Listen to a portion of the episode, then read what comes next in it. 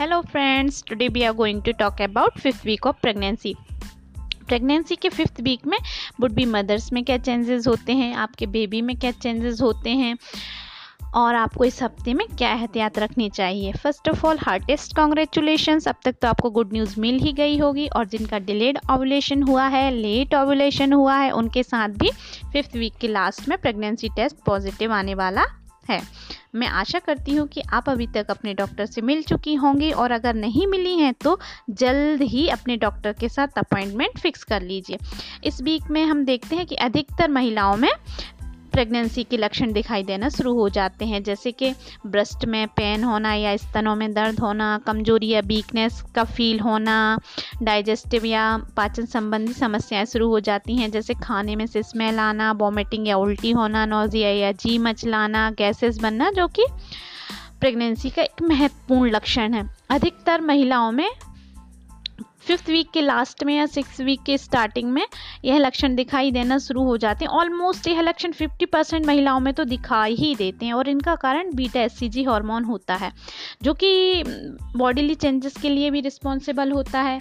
इस हार्मोन की वजह से जो खाना हमें बिल्कुल अच्छा नहीं लगता, वह खाने का मन करने लगता है और जो हमारा फेवरेट फ़ूड होता है, वो खाने की हमारी इच्छा नहीं होती। ऐसा इस हार्मोन की वजह से कई महिलाओं में दिखाई देता है। चलिए, अब हम बात करते हैं कि फिफ्थ वीक ऑफ़ प्रेगनेंसी में हमारे बेबी में क्या चेंजेस आते हैं।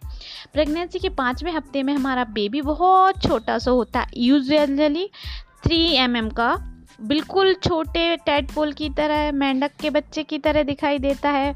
पाँचवें हफ़्ता में बेबी का हार्ट बन जाता है हार्ट बीट शुरू हो जाती है बेबी का बोनी स्केलेटल सिस्टम बनना शुरू हो जाता है, आँखें और कान बनना शुरू हो जाता है।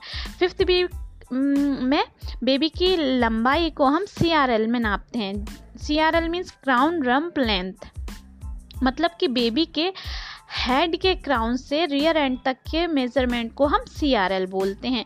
और सी आर एल में बेबी की लंबाई को हम ट्वेंटी वीक तक नापते हैं। चलिए, अब हम बात करते हैं कि फिफ्थ वीक ऑफ़ प्रेगनेंसी का हमें कैसे ख्याल रखना चाहिए। इस वीक तक आप आपको आपके डॉक्टर से ज़रूर मिलना, मिल लेना चाहिए। आपका डॉक्टर आपको सोनोग्राफी की सलाह देगा।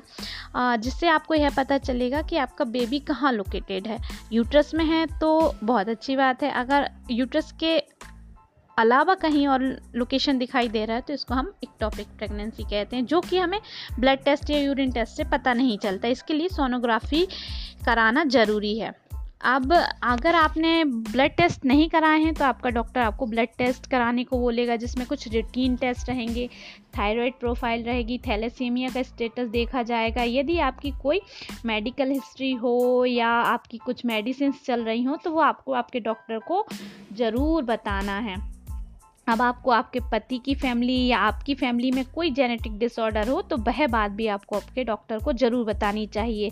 अगर ऐसा है तो आपका डॉक्टर आपको नाइन्थ वीक में एन आई पी टी जाँच की सलाह देगा। एन आई पी टी मतलब नॉन इन्वेजिव प्रीनेटल टेस्टिंग इससे आपको पता चलता है कि आपका बेबी में कोई जेनेटिक एबनॉर्मलिटी या क्रोमोसोमल एबनॉर्मलिटी के चांसेस तो नहीं हैं। इसके बाद आप थोड़ा वेट के लिए कंसर्न रहेंगी, लेकिन इस समय फ़र्स्ट शुरुआत में अगर आपका वेट आप लूज़ भी करती हैं तो ज़्यादा परेशान होने की बात नहीं है, क्योंकि स्टार्टिंग में वॉमिटिंग और नोजी और खाना ठीक से ना खिलने की वजह से कई बार थोड़ा वेट कम होता है। लेकिन इसके लिए आप यह चिंता ना करें कि आपका बेबी का वेट कैसे बढ़ेगा। बेबी का वेट प्रॉपरली बढ़ता रहता है, इसके लिए आपको कोई चिंता करने की बात नहीं है।